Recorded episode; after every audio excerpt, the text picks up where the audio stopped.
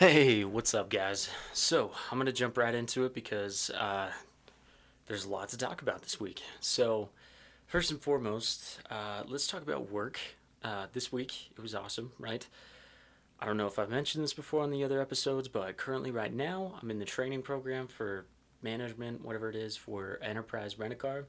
You know, the, uh, the car guys, the green shirts, and the renting of vehicles and whatnot. That's that's me. That's what I do, or I'm in the beginning processes of it.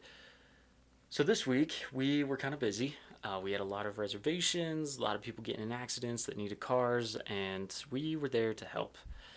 In the midst of having a lobby of like I'd say eight people, and two of us working, actually doing the ticket writing and contract writing and that kind of thing, we had our general manager just show up out of the blue and the general manager is kind of a big deal, right? Because he is, I guess, like our boss's boss's boss, if that makes sense. No idea. I, I had no idea. I didn't know what he looked like. I didn't know who he was. All I know was that there was this very energetic, confident dude that had showed up with, you know, our boss and uh, was just hanging around and that kind of thing. So I was in the middle of getting together these uh, registration tags you know, obviously the vehicles need to be registered, and when they get registered, they have to get moved around to the location that the vehicle's at. And as you can imagine, with people driving in between locations and different states and all that jazz, cars get sent all over the place, and it's kind of hard to track them down. So, what I was doing at that moment was double checking in the computer the tags that we had and what location the vehicles were in.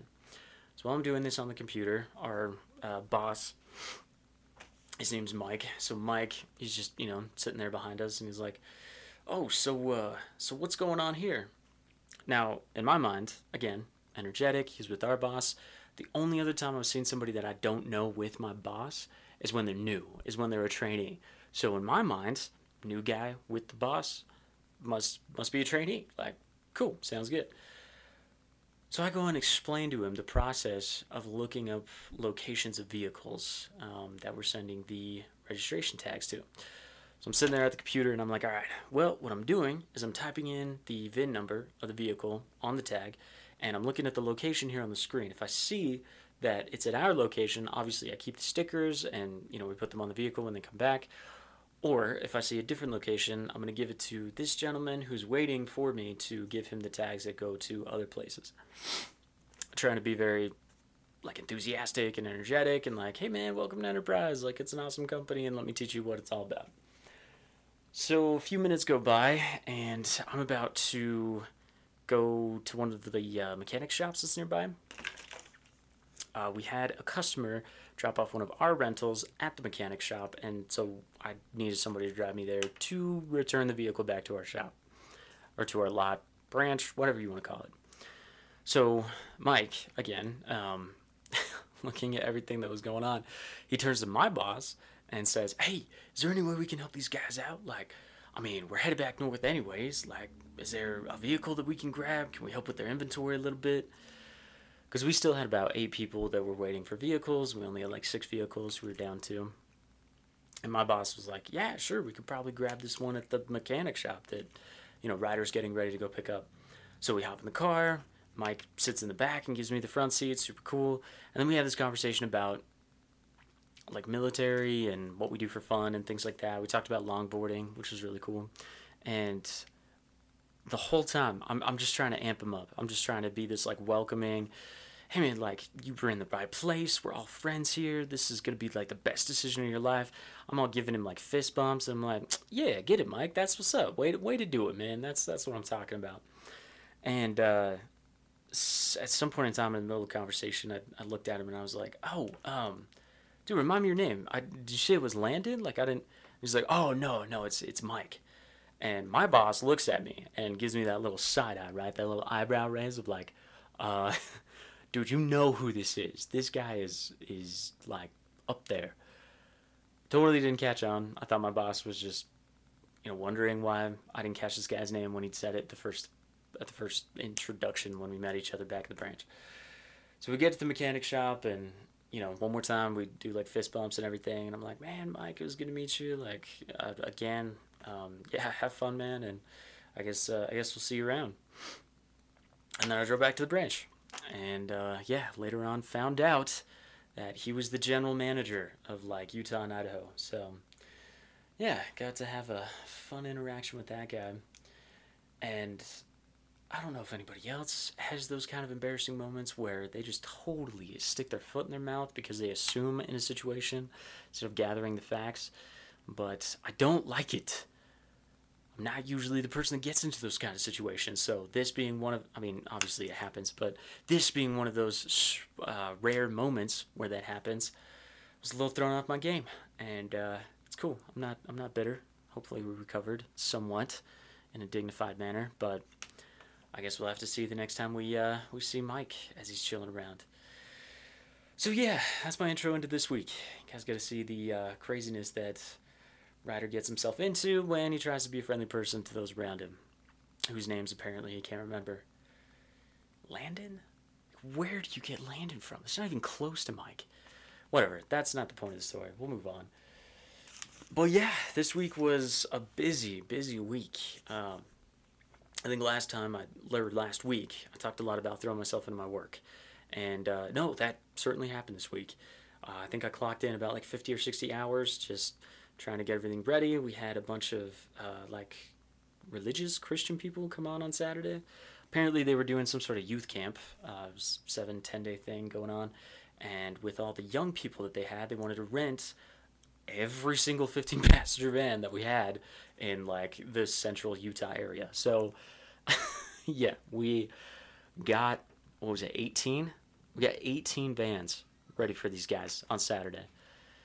And obviously, it took the entire week. I mean, we've been collecting them from other locations. We've had to clean them, fuel them, make sure that they've, you know, been cleaned and sanitized for COVID and all that jazz. It was a big process. It was a, it was definitely a, a project, and we got through it. We freaking crushed it and knocked it out of the park. The 40 or so drivers that showed up to pick up these vehicles were only there for, I'd say, about an hour, hour and a half, um, which was insane. I did not think that we would be able to, uh, you know, move that along as fast as we did. Uh, which shout out to my boss. Um, she's incredible. She's been working here for like 11 years, and dude, she is like the logistics Yoda of Enterprise. I mean, she'll find cars out of nowhere that I don't know if they 100% belong to Enterprise, but somehow they end up on our lot and we rent them, and it's all because of her. So if you guys don't have a boss like that, you should get one or become one, depending on what your capabilities are, because it definitely makes the world a better place. So, like I said, that's what we've been working on this week. It's just been concentrating on the work, sort of putting all of our mental energy and focus towards that, so that we can somehow uh, feel like we're making the world a better place. And I do feel like we're making it a better place. You know, those youth kids with the uh, you know religious group are going to have a lot of fun, and I think they'll hopefully come out with some enlightenment, um, gain some like experience or character traits of being a kind person.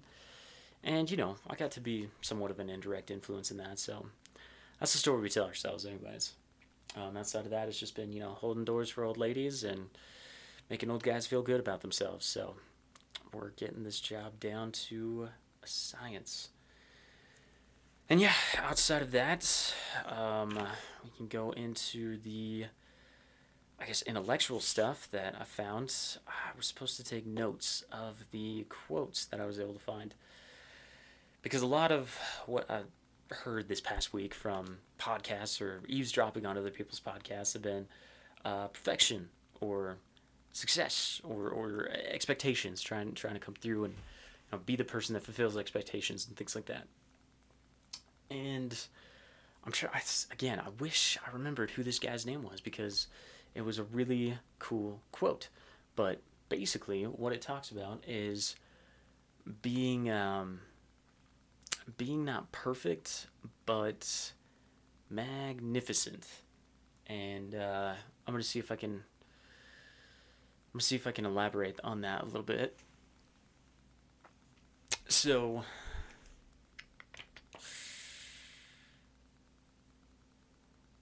I don't know. Growing up in a religious household, there was a lot of like pressure to try to be the very best version of yourself. And if you're falling through because you're either lazy, misinformed, or just not having a lot of like self control or self discipline, it was kind of a crime. Um, and there was always the fear of being punished for it, right? And so a lot of that sort of became the focus of what motivated my decisions or caused me to move in one direction or another.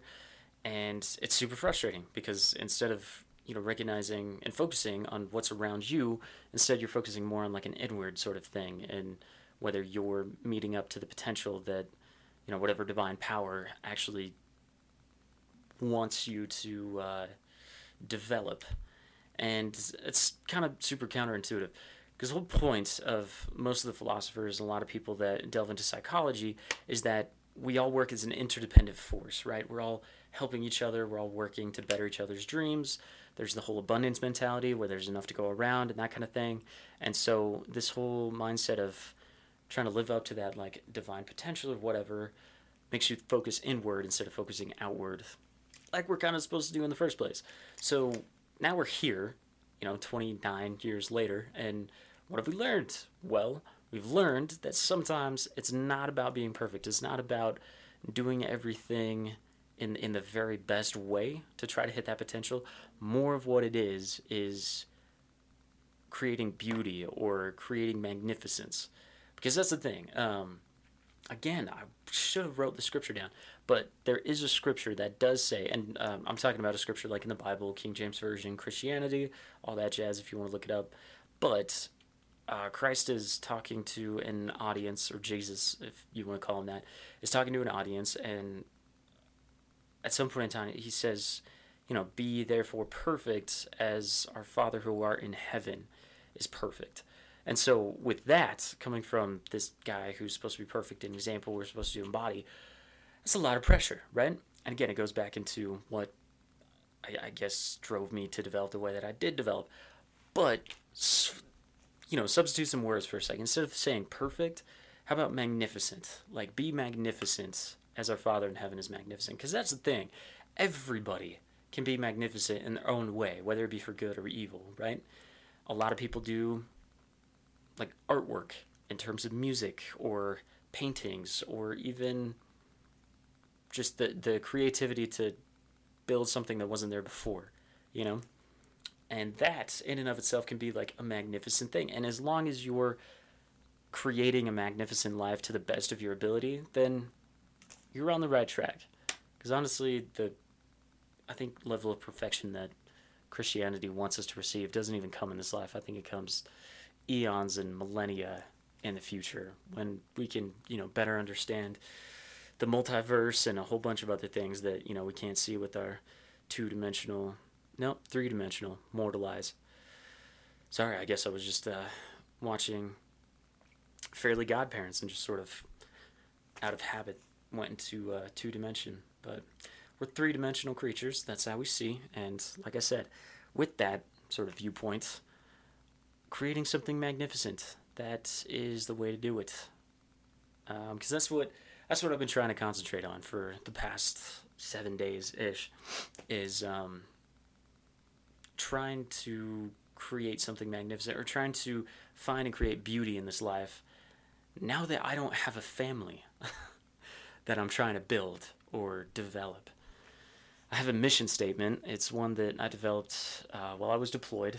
I ended up reading the uh, Seven Habits of Highly Effective People, which is a great book. Uh, Stephen R. Covey, he's an amazing philosopher, amazing father. Um, he he has just some some great words of advice that you may want to look into.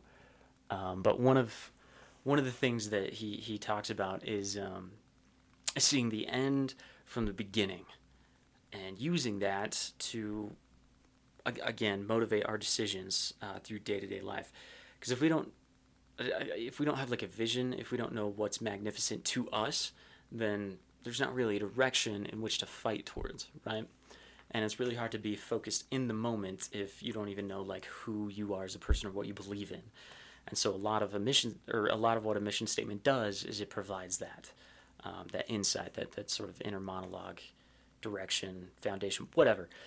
In my mission statement, at the very end, I put a line in there that says, you know, my mission is to set my family up for success. and to basically create my family's like happily ever after. And that's what we were going to do with uh, my wife. You know, when we were getting things together and um, you know looking for places and things like that was we, we were going to create that. We were going to create a family. We were going to build success. That was a vision. That's what that's what we believed was or what i believed was magnificent. That was the magnificence that i was fighting for. And now that's gone.